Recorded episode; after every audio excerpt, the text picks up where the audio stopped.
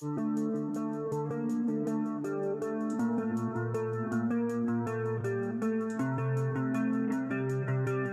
right, hello everyone. Welcome back to Pop Cult X. We're sorry we took a week off. But, you know, we do have lives, I guess, outside of uh, of this YouTube podcast show.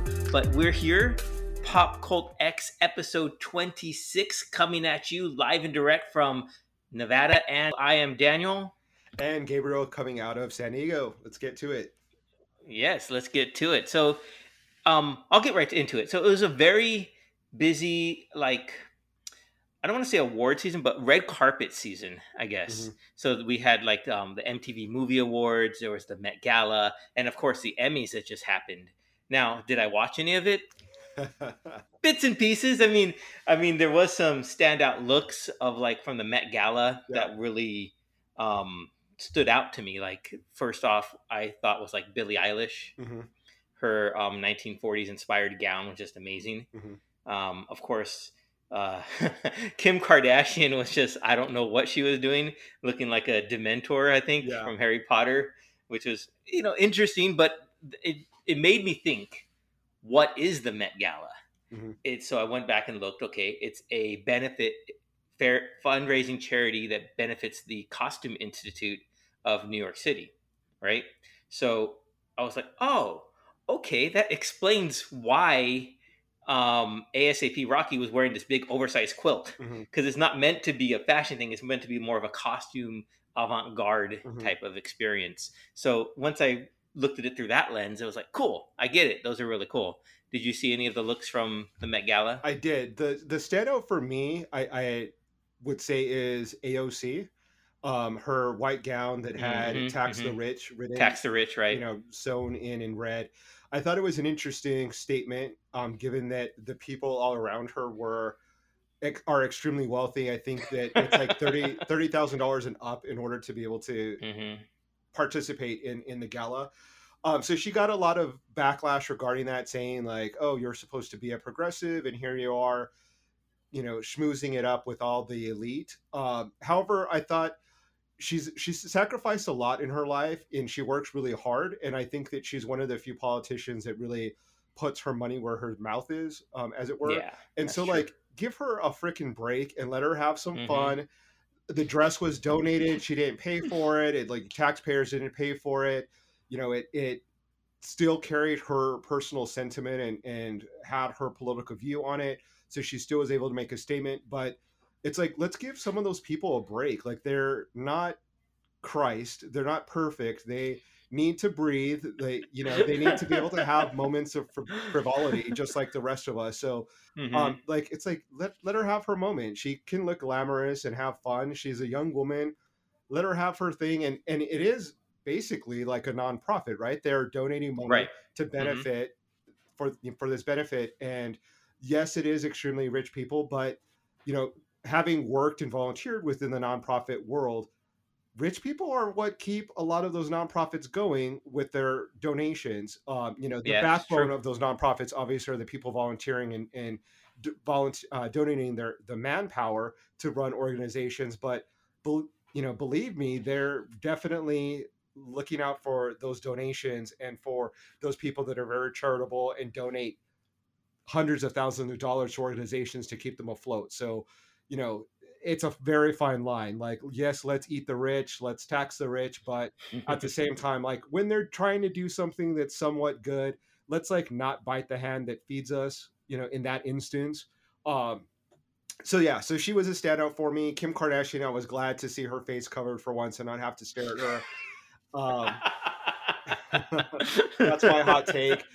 That's your hot take, yeah. yeah. there, there was a um, indigenous model that that I think upstaged mm-hmm. everyone. Um, mm-hmm. it, the theme was American fashion, and so of course I think it's very um, apropos for her to show up and stage upstage everyone, being an indigenous person of the Americas, and um, she's very beautiful. I her name is now, of course, not sticking out of my head, so I feel guilty for that. But um, I did start following her on on all her social media. Um, she's a, a really hot up and coming model. um, fashion icon, but also very political and is also an activist within um, indigenous rights community. Um, so that was a standout for me. Any other than that, I can't really say that anyone stood out in a positive way for me, other than those two women. I, I you know, thinking now, I, the most of the men were kind of boring to me. Uh, typically, they right. they are not mm-hmm. standouts. Um, I think that uh, who's uh, from Schitt's Creek, actor um, Dan Levy or Eugene Levy. Dan Levy, um, the son. Mm-hmm. He he made a statement with the fashion that he had. His some of his stuff, I think, for me, is hit or miss. Sometimes I think it's very cool and very avant-garde, and then sometimes it's almost costumey and cartoony. It's almost like he like his mom on Schitt's Creek, where some of her outfits are like, "What the fuck?" Like it's, it's, it's like it's like the emperor has no clothes like did did she just buy it because it's like a label or the designer said it was cool but really it's like almost a fucking mm-hmm. joke um, mm-hmm. and so some of his clothes can kind of get like that for me um, but I, I do appreciate that he tries to take risk in his fashion and um, he is pushing the, the line and the boundaries for men to be able to wear more creative things because a tuxedo and a suit are the most boring things to look at. It it just right. the worst. Um, I think that was part of the joke that I saw was like a lot of the men who went dressed in just a classic tuxedo, they were looked like the wait staff. Yeah.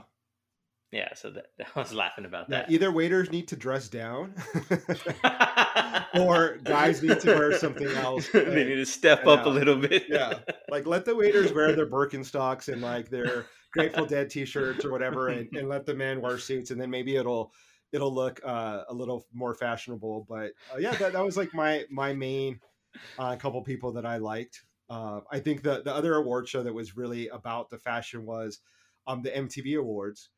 Mm-hmm. I, I literally heard nothing about the music. It was all all about just what people were wearing. Right, I agree.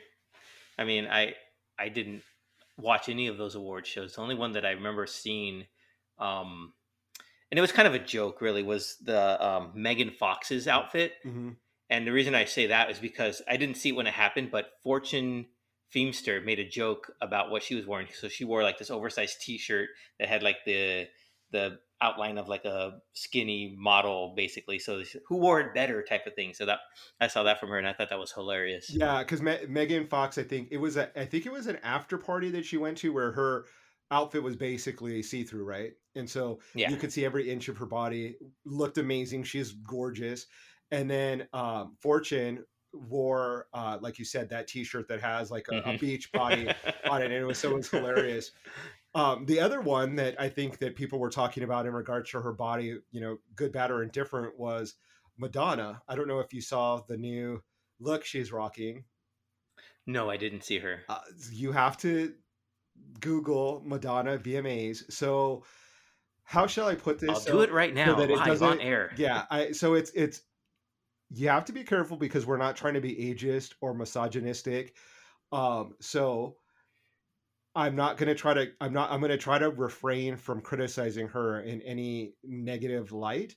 But the fact is that she does very much look different in one particular area. It might be her her derriere, her rear end.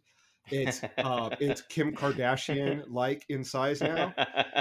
So it was shocking. Yeah. And she's she's basically wearing a thong, uh, and she turned around mm-hmm. and and showed it off. She posted some pictures on her Instagram where she was like pissing at a urinal, you know, trying to be provocative as always. Right, right. And it was shocking. And a lot of people, I think Kathy Griffin in particular, went on Twitter and defended her and said, you know, you're you're sexist, you're anti-feminist if if you're um, critiquing her her body and and her as a an, a woman of a certain age. And I, I i think i agree in a certain respect like people that maybe say like oh she shouldn't be wearing something so revealing. That i think is sexist and misogynistic. But for people to have an honest reaction to someone that has extreme plastic surgery i think that isn't necessarily sexist or misogynistic. It, it's the same way that you know, people reacted to Kenny Rogers when he had his like facelift and eye work done, mm-hmm. and it's just shocking. Like you have someone yeah, that's been yeah. in the limelight for a long time. She has probably one of the best bodies like of anyone being a dancer and uh, and you know being in top shape like she was known for having an incredible body and being very thin and petite and muscular and then to see her with a gigantic fat ass it is shocking like it's it's i think it's human nature and i think that that's where i think people get critical of you know woke woke culture or you know people that like you you can't joke or you can't make statements without being afraid of of offending people when Right. it clearly is you know um a very dramatic change in her appearance and to have an, an honest reaction to it. And i'm not saying you know to insult her madonna or to to say it's a bad choice. It's her body. It's her choice to adorn it to insert to whatever she wants to do. It's her body. But it, it, it you know it, she's a provocateur. She knew that people were going to comment about it. She knew that wearing a thong on, on national tv was going to get her attention. Obviously with the Mhm. good comes the bad. Uh, i'm not saying that she deserves any negative reaction but you know what when, what what can you expect when you triple the size of your body in certain aspects maybe even quadruple and and then expect people to not have a reaction to it. To not notice her right right Yeah. right. I agree. And it's i don't know it's like um oh, what was it? There was like an old conan o'brien clip from his show where he was interviewing a guest who was wearing a very low cut um top. And and she was as he was interviewing her she was he was just looking down there and she was like conan eyes up here and he was like well what do you expect? I wasn't gonna look? Yeah. So it's like you know but it's that's on her brand though madonna right? So Mhm. that's like on brand for her to create a stir reaction because that's what she's known for and, and hey if she has still has the ability to do so why not? Yeah. There there's someone else that has been trending in pop pop culture that I want to get to a little bit later in our podcast that is a def, definitely a provocateur, but I do want to touch base on on the Emmys real quick. Um what were your actions? I know you said you didn't really watch it. Um, but I'm sure some of the winners have sort of trickled into and I Oh, know yes, one in I- I- particular probably made you really happy. yes, for sure. Now, I, I, I likened it to um, to a parents at an elementary school talent show. So they go there to see their kids, you know, and once their kids perform, they usually leave. Mhm. So me watching the Emmys, I was there for my child, not my child per se, but I was there for Ted Lasso, Mhm. and that was the only show I was really there for. Besides Jean Smart winning for Hacks, that was also what I liked a lot as well. Um, Ted Lasso took home seven awards between the Primetime Emmys and the Creative Arts Emmys, and I couldn't have been more thrilled for the entire cast Mhm. And just hearing their speeches it was just wonderful to know that you know they've built such a rapport with their fans and the and their audience that we feel like we're going along with that ride with them when Mhm. they're winning so to be able to celebrate that joy with them as they're accepting their awards and to hear their speeches especially jason sudeikis's um, acceptance win speech for his best actor in a comedy series when you could see that he almost cracked up or he almost started crying choked up a couple times Mhm. because it means that much to him. And it meant you know it means that much to me and i'm sure fans across the world as well. It's just it's it's such a phenomenal show and i can go on and on and on and about all of its uh, what it's doing. Um but i'm just so happy and i was just like yeah yeah. And then i hearing some of like their um i guess they did like this after i guess after the awards they all had all the cast members that were there in a semicircle and then they did the roy kent cheer you know it, like the, he's here he's there he's every fucking where it's it was just awesome. So Yeah. i was really thrilled ted lasso it really was really awesome. Um, been watching season two and if you haven't seen it yet i know you haven't you need to watch it. It is really good. They just did like a standalone episode where you learn more about um, coach beard. Mhm.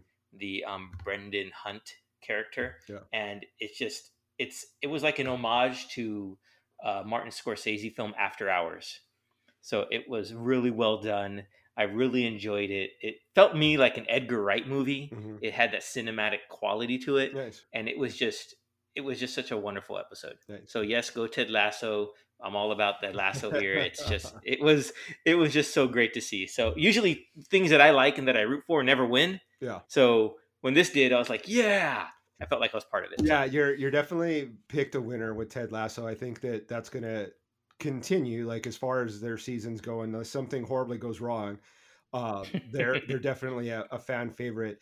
Um, one of the things that I really liked about the Emmys, and in particular the Ted Lasso um, actors or gr- group of actors, is the co-star. Um, I think she plays the owner. I don't know her name. Mm, Hannah. Um... Something super like English.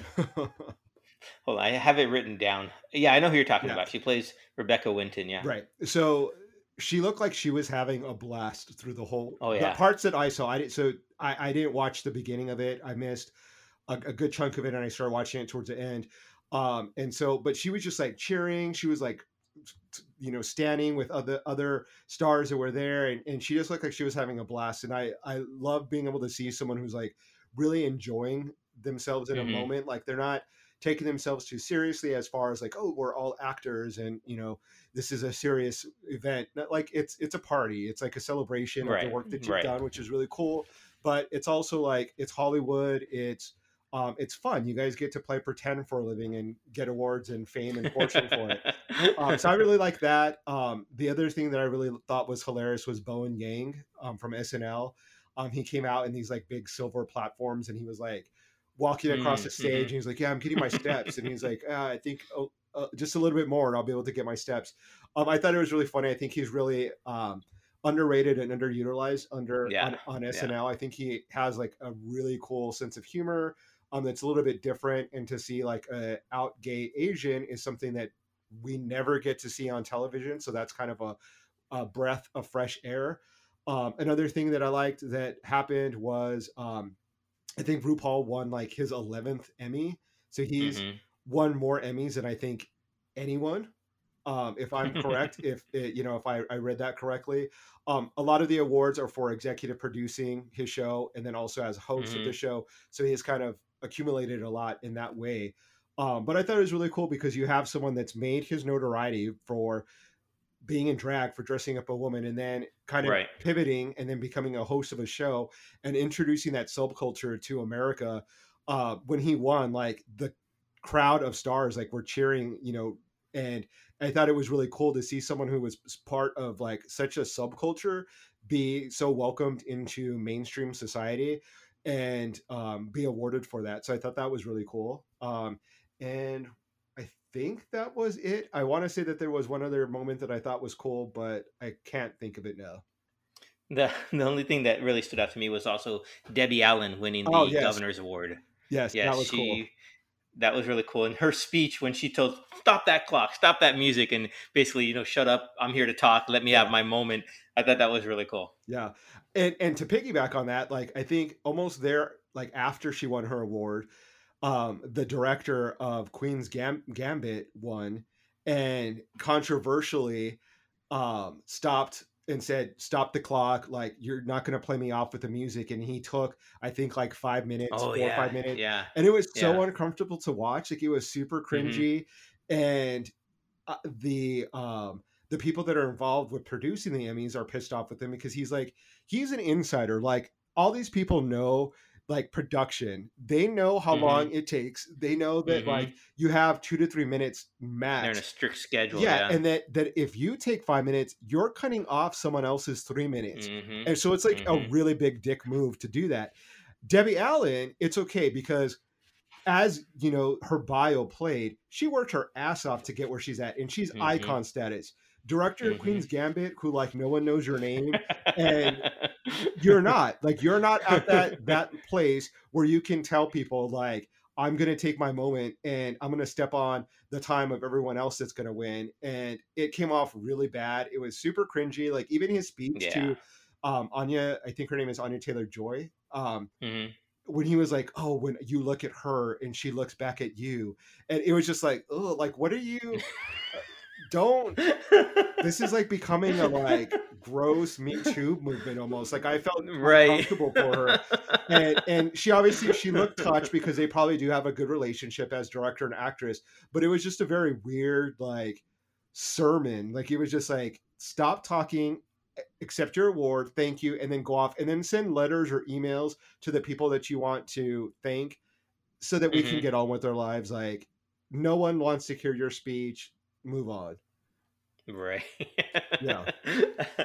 And that leads me to um a thing that i was thinking about with the emmys is that so we have the traditional broadcast networks and channels mm-hmm. that you know cable. Then we also have the streaming platforms which apple plus you know netflix which is Queen queen's gambit. Um, do you think they might should or do you think they will separate those into two different award shows i don't think they will and i don't think they should because the quality almost surpasses now like i think that when it comes to quality, I look towards Netflix, Apple Plus, Disney Channel. I'm not looking for ABC, CBS, NBC. So I agree. Yeah, unless it, unless it's that, unless the streaming services are like, oh, we've outgrown you Emmys, and we want our own, you know, there you go, whatever you want to call it. But I think that it'll just pivot towards the focus is like not on those those stars. So one thing that I could see is changing is like typically the the studio uh, that hosts the Emmys. In this case, I forget the host name, the comedian. They kept like promote. They'll bring in their own actors, right, from the shows that they want right, to promote. They, right. they put their own commercials. Like I would like to see less of that, uh, and because it's like typically it shows that like aren't really that great and that's why they're mm-hmm. trying to mm-hmm. promote them and then they like drag mm-hmm. out those actors and actresses and it's like uncomfortable to watch because it's like here you have these like really great actors and actresses that are like a list and then you bring out the d list actors and actresses to like give out an award or do a little skit and it's like it's not funny um yeah so i would like less of that but i don't think there'll be a separation because uh the the emmys are so historic and you know, I think people want the Emmy versus, you know, whatever imaginary award that you can think of. It would have to garner a lot of respect. You know, it would have to. I just, I just think that maybe the networks, broadcast networks, are, are will might get a little tired of losing out, and, and instead of stepping up their quality of programming, say, you know what, they're not traditional, they're not Emmy worthy, they're they don't belong here. I'm just wondering if there's going to be some sort of feud coming yeah, up with that. I, I don't know. Maybe I am just manifesting something. That yeah, like I think you're trying to start a, a fight. Yeah, stir, stir the pot, right? Uh, I, I could see that that the broadcast would get a little envious, and but like I think that that happened when cable got involved. So like when Sopranos started winning all the awards, mm-hmm. when True Blood, when you know um, The Wire started winning a lot of awards, like that happened with cable, and then slowly but surely it wasn't a joke anymore. It was like, oh, HBO came to play. Like we're not fucking right. around. Like they're gonna and so it's like, yeah, they're gonna step up their they need to step up their game if they mm-hmm. want to mm-hmm. compete with these other markets, you know, these other studios.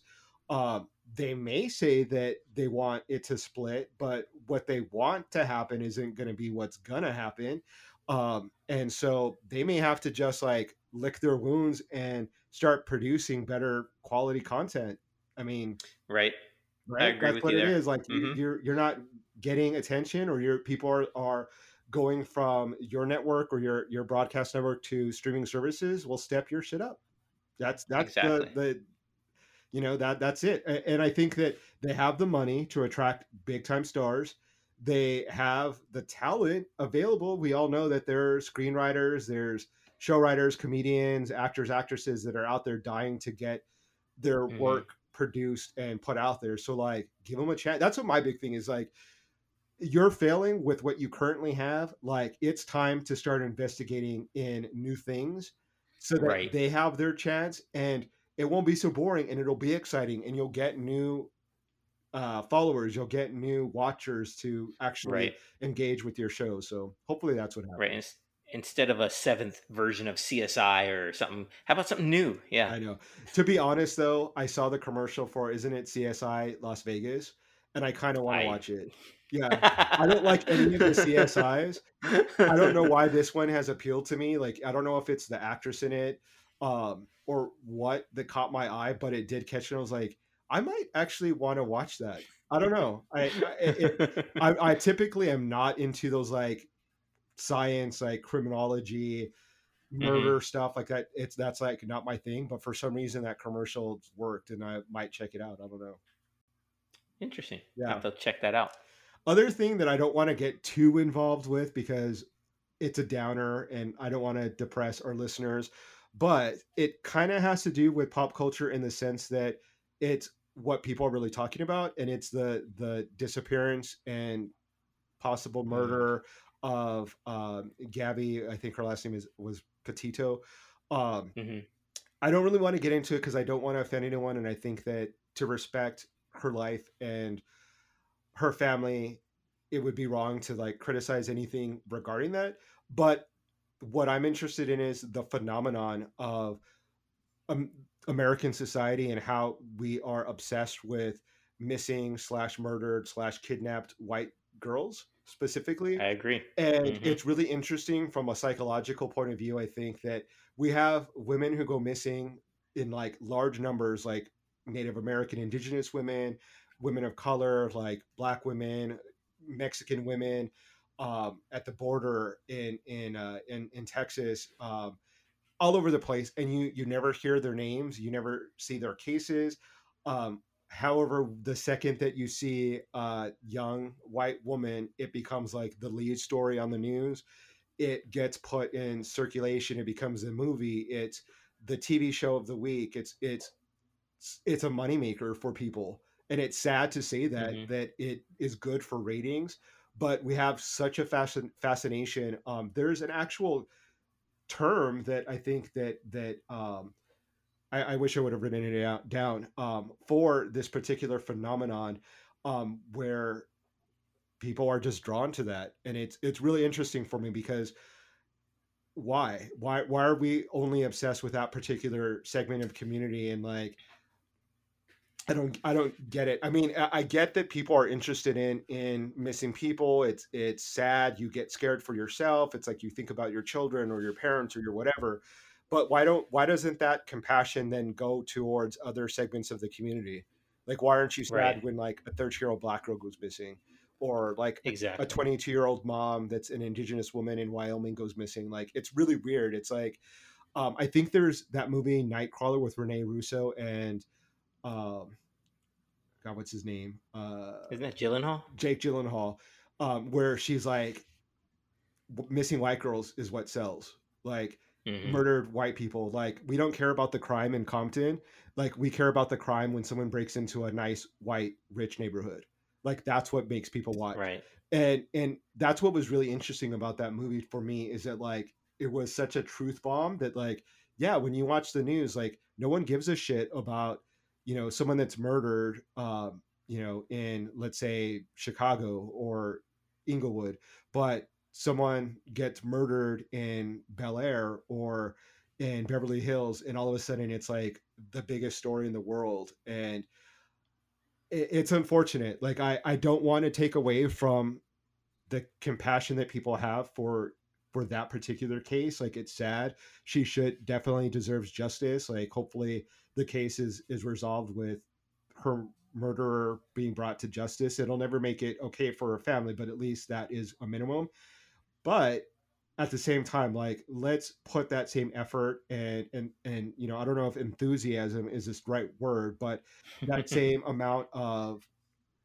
thought and um you know attention to other mm-hmm. situations where other women are facing the same thing um and so i i thought it was an interesting thing to kind of hear your thoughts when it comes to pop culture like it, it, it's what sells like if if you look at like bookstores like more than half of the titles are like gone girl missing girl like it always has like girl in the title if you go look at the books like local woman missing yeah like it's, it's always like it's all it's it's such a weird fascination that we have with that particular type of crime um and then you see like the movies the tv shows the like podcasts that talk about it um mm-hmm. and it it's it's interesting i don't know it i i i you know, I, I guess I am part of that because I did watch part of the news regarding that, but I think I'm definitely not like other people that like start listening to the testimony and the, uh, you know, the body cams of the police and all that stuff. Like I'm not, I don't become obsessed with it.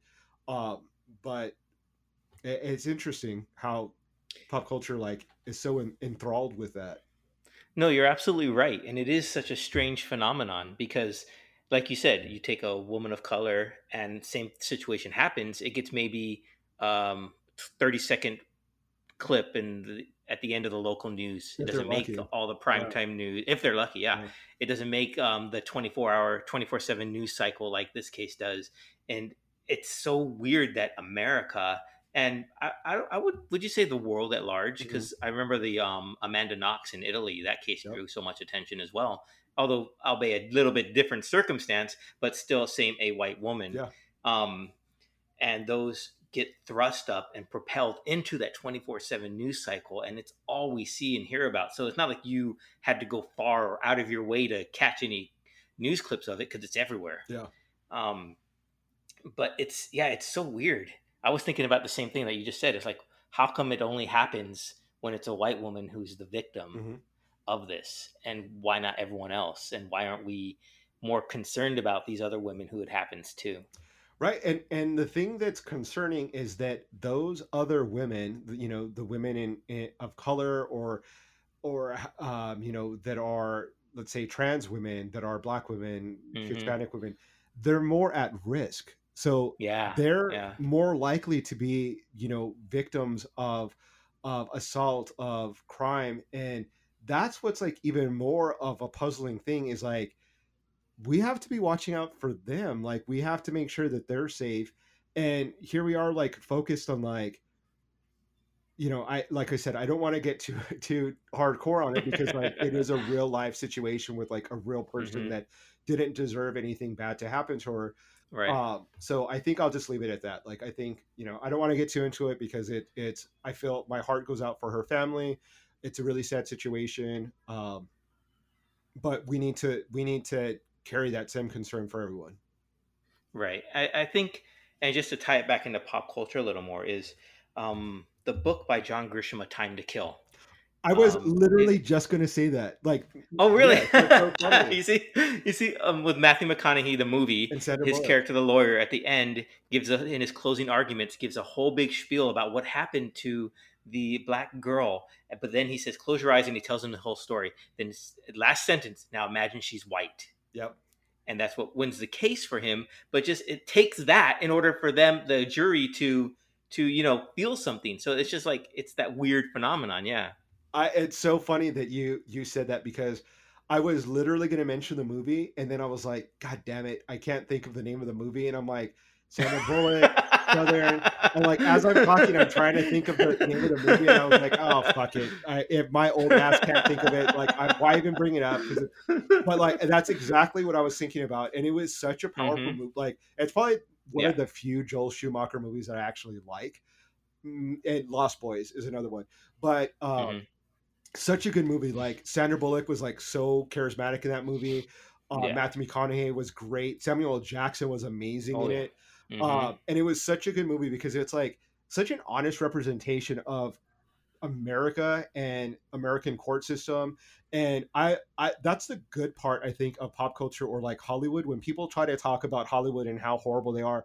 But like they out, honestly have done a good job with like putting a mirror up and to America and saying like this is who you are.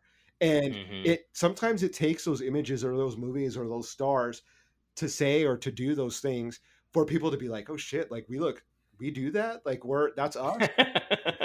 and and then it's like people start thinking like and and uh, like that's like where I think Hollywood doesn't get credit enough is that they've really moved our cultural forward as a society when it comes to like racial acceptance and like civil rights and you know acceptance of like transgender people or uh, it's not perfect because the representation is very minimal when it comes to mm-hmm. Hollywood, but mm-hmm. they have you know try like there has been some movement and some work to try to spread it because if not for like television or movies a lot of people in like the bible belt or like the south would not know about you know gay people because those a lot of those people yeah. are forced to be in the closet a lot of the trans people are like forced to hide so like it takes those shows like will and grace to like be forced into those areas and then they're like oh they're funny or they're like not so crazy like they're like us and then like Mhm. things start to change and then we can do things politically and they make the like serious stuff come to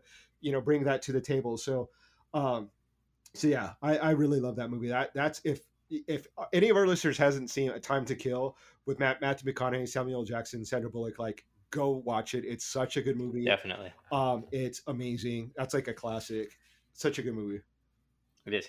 Yeah. yeah. It's it, and it really hits home to this point that you're making. Yeah, Yeah. and it really is a mirror to what America is. Even though it might, we might not like it what we see, Mhm. but it is. Yeah. and it's it's up to us to you know push the envelope forward to to make the change better for us. Yeah.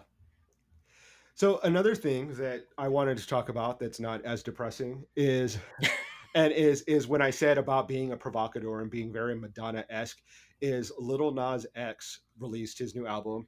Um, he sort of like now famously posed like as a pregnant man, you know, symbolic of like the birth. Right, right. He had like a baby shower yeah, too. and so I and like and I just I it it makes me so happy to see how much like he's such an expert at like pushing people's buttons who are conservative and it's like he knows how to like expertly do that in a way that like it's not offensive it's just it's it's funny it's like you you find this offensive so i'm gonna do it. But like if you were to take a, a step back like you're really getting offended about a man like pretending to be pregnant. Like it's absurd Mhm.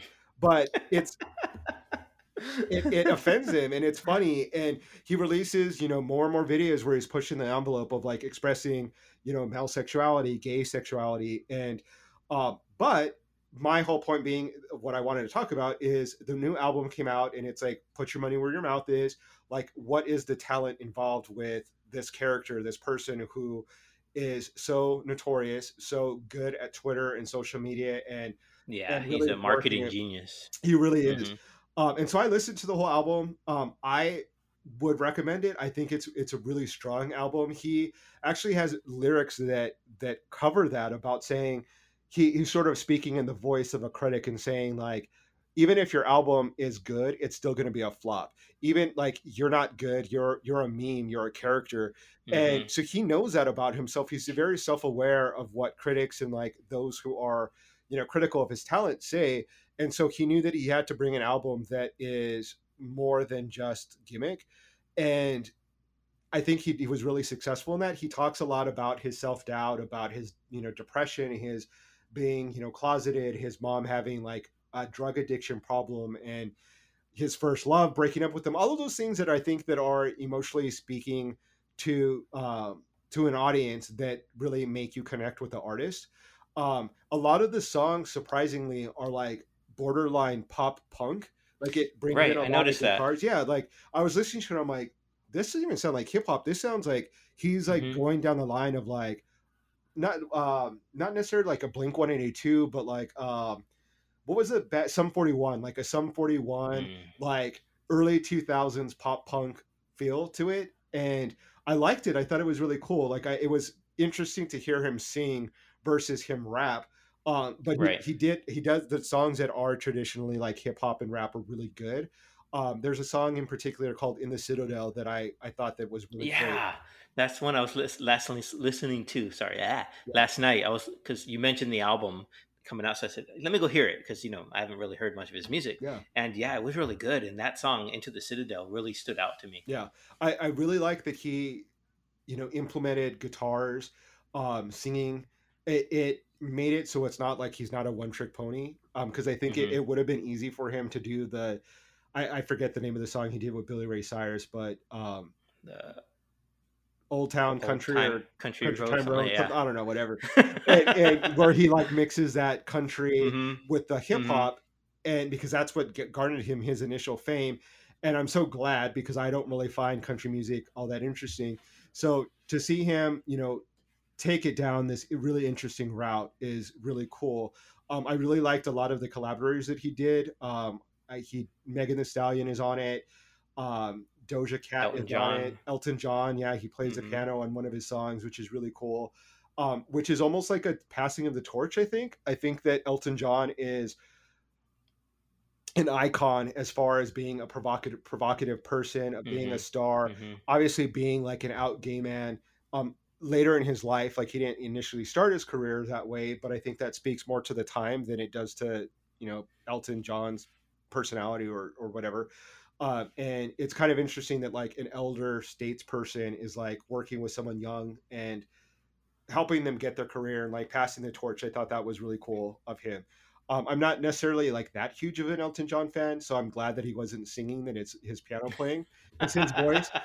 I don't know if you've heard if, if you've listened to uh, Lady Gaga's full album Chromatica, uh, but there's a song um, that he's with on. Elton John. Yeah, Yeah, it's kind of weird. It didn't sound like Elton John. It, it sounds like Ozzy Osbourne to me.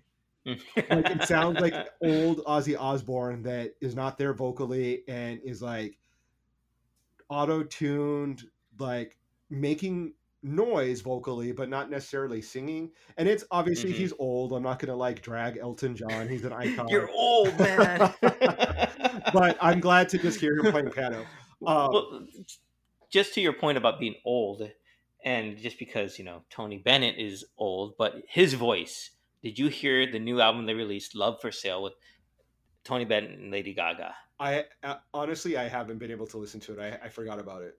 It is wow. Their vocals are so powerful. Go listen to it. I think it's the only track they've released so far. It's called "Love for Sale," Yeah, and Tony Bennett starts off almost a cappella, and it's just wow. yeah. It's amazing.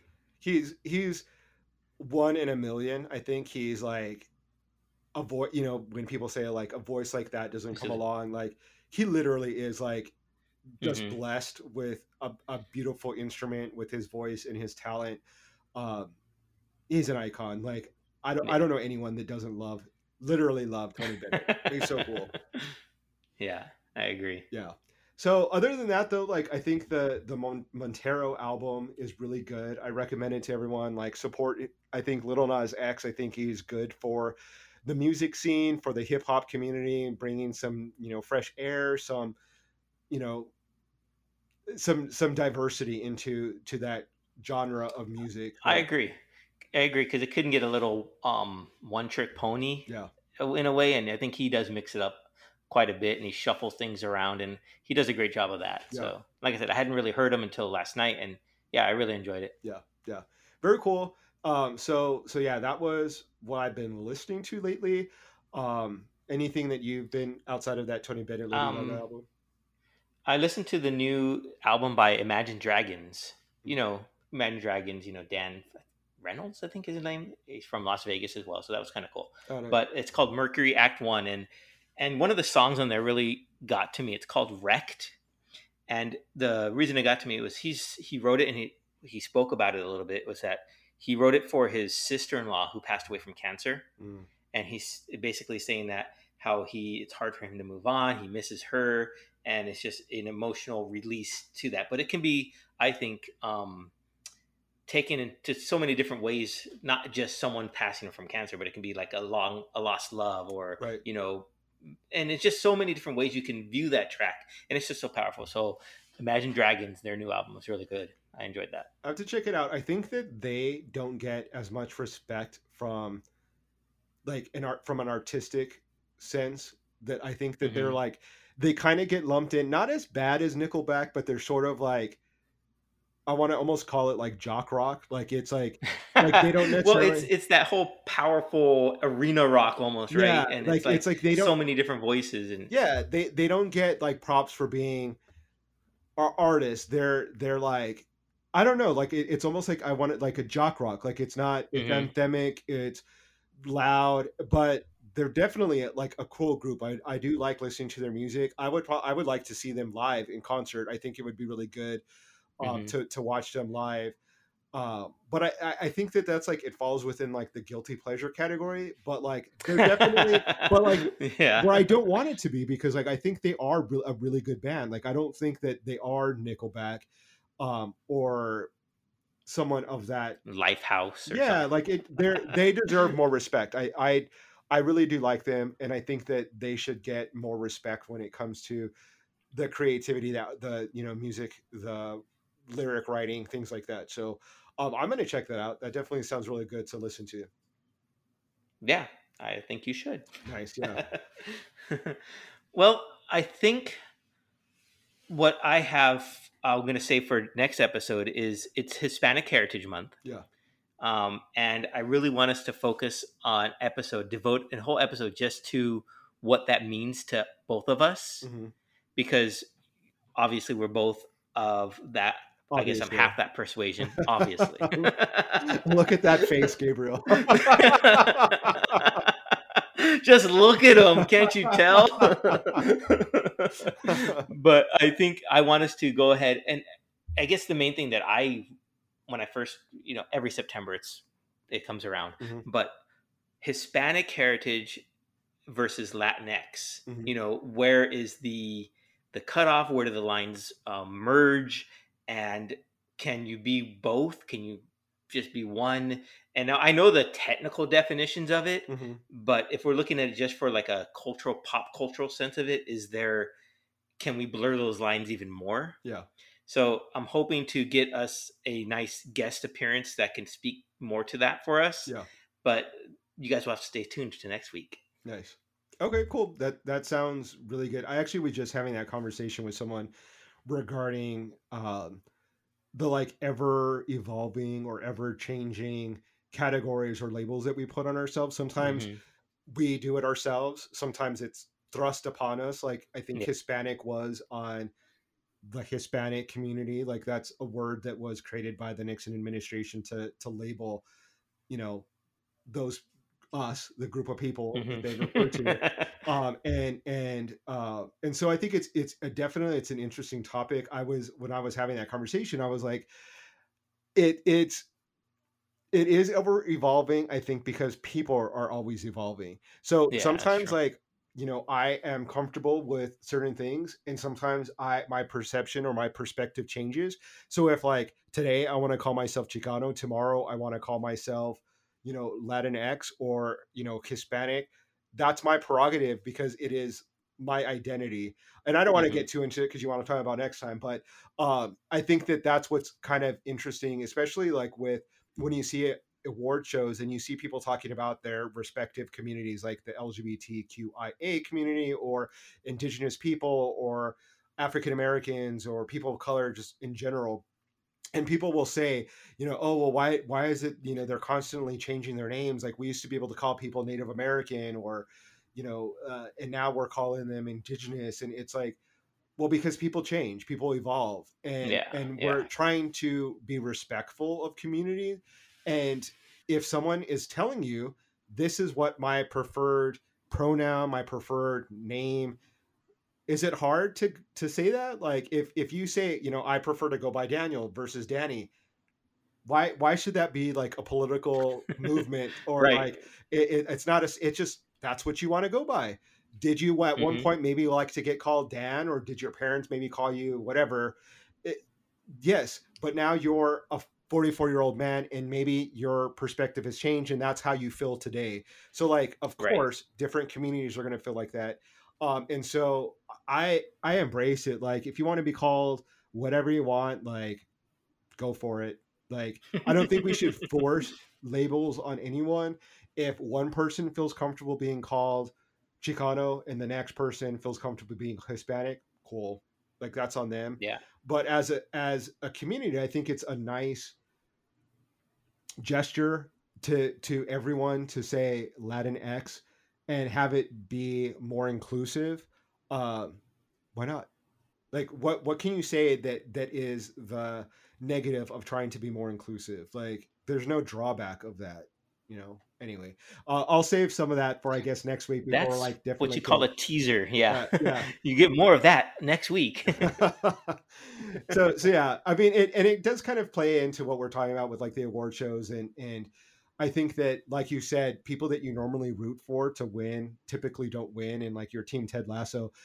I i definitely do that with like when i see people of color like and especially i mean people that are hispanic or latinx like when i see someone on there i'm like oh my god like they made it. Like it, it feels good. It's like Mhm. affirming. It's like yes someone in our community like was able to against so many odds make it in the entertainment industry or make it in the film industry and um, it's such a good feeling to be able to see that it, and it's so few and far between that it's like we have to work so hard to be able to debbie allen kind of alluded to that when she said like yeah. It's your time. Like i did my work. Like it's time yeah, exactly. I paved like, the path for you yeah. yeah and so and i thought that was so cool for her to say because it's so true. Like we look at our parents and our grandparents generation and and you know a lot of blame gets put on them like oh you're ruining the environment like you created this debt or you know you make it so unlivable for us to be able to afford houses but they've broken down so many doors for us and made it possible for us to do so many things that like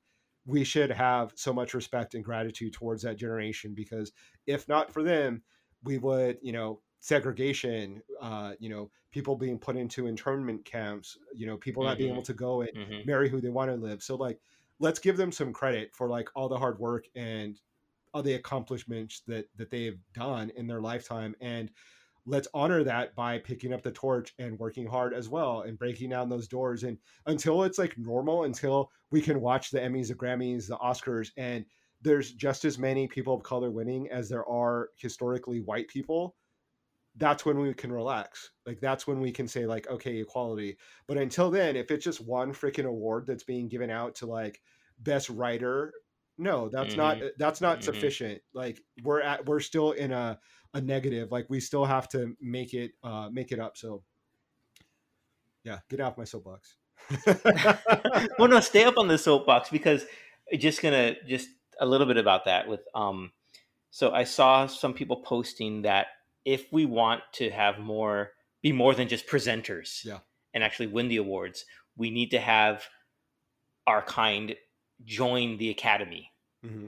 So I think that's what the whole focus was on. That the majority of the actual Academy voters are these white male, I guess, and mm-hmm. they're voting for the people that they know. Yeah. So, uh, or maybe the shows that gra- they gravitate to, that they relate and to, that they relate yeah. to. Yeah, exactly. So we need to have more people of color or um, whomever in the in the voting academy body in mm-hmm. order to make that equality happen. So I think there's been like a few membership drives to get that if they're in the industry and they're not part of the academy let's get you signed up let's get you in there so you can have that opportunity to advance that yeah i agree and i think that i'm glad that people are are paying attention to more of where the power dynamic actually is like in the actual mm-hmm. academy versus you know that that naive old school attitude of like, well, if you do good work, you'll get the recognition, as if right. there isn't gatekeepers not allowing us in to make movies. Mm-hmm. Like who who is the who are the studio heads? Who are the people that are in charge at NBC, CBS, and ABC? And you know, we can't just greenlight our own projects. Like we have to present that right. to someone in power, and if they're not letting us get our, that work, yeah, you can go on to YouTube or you can create independent movies, but like do people have unlimited resources to be able to do that? No. So like mm-hmm. let let's like look at the places that are going to really make change and like put people in power that honor and respect diversity and are part of the community um, that is underrepresented so that we can get real change in Hollywood. Like it's not just an award for best supporting actress. It's like let's get, you know, a person of color in charge of Sony or Disney or, mm-hmm. you know.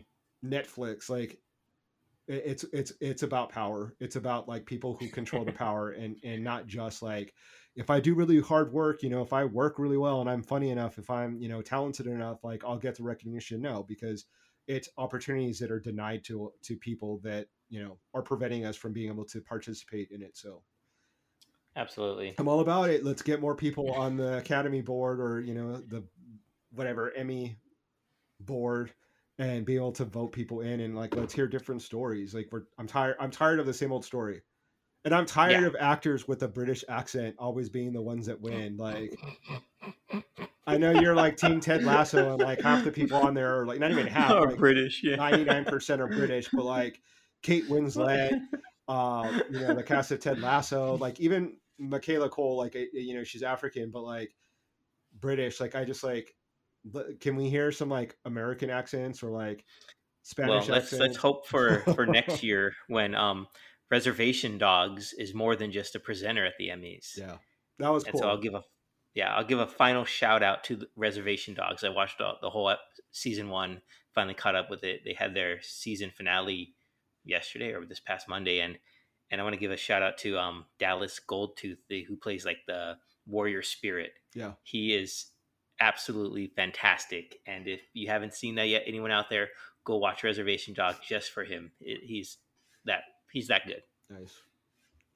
So yeah, I think that that's all I got for this week. Yeah, I think that pretty much sums it up.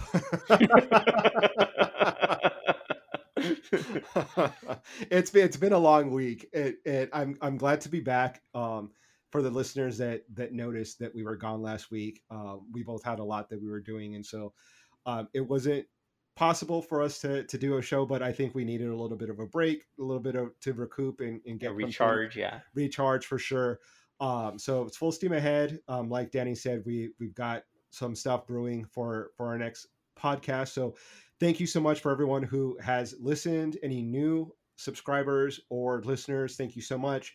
Um, if you're not subscribed, please subscribe on YouTube, um, Apple Podcasts, Spotify, wherever you listen to podcasts. Um, we very much appreciate it. Um, we would love to have you follow us on all of our social media and suggest any topics that you'd like to hear us ramble on about. ramble on, yep. all right, everyone. Thank you again. We appreciate you. Yeah. Have a good week. Stay safe. Stay safe, everyone.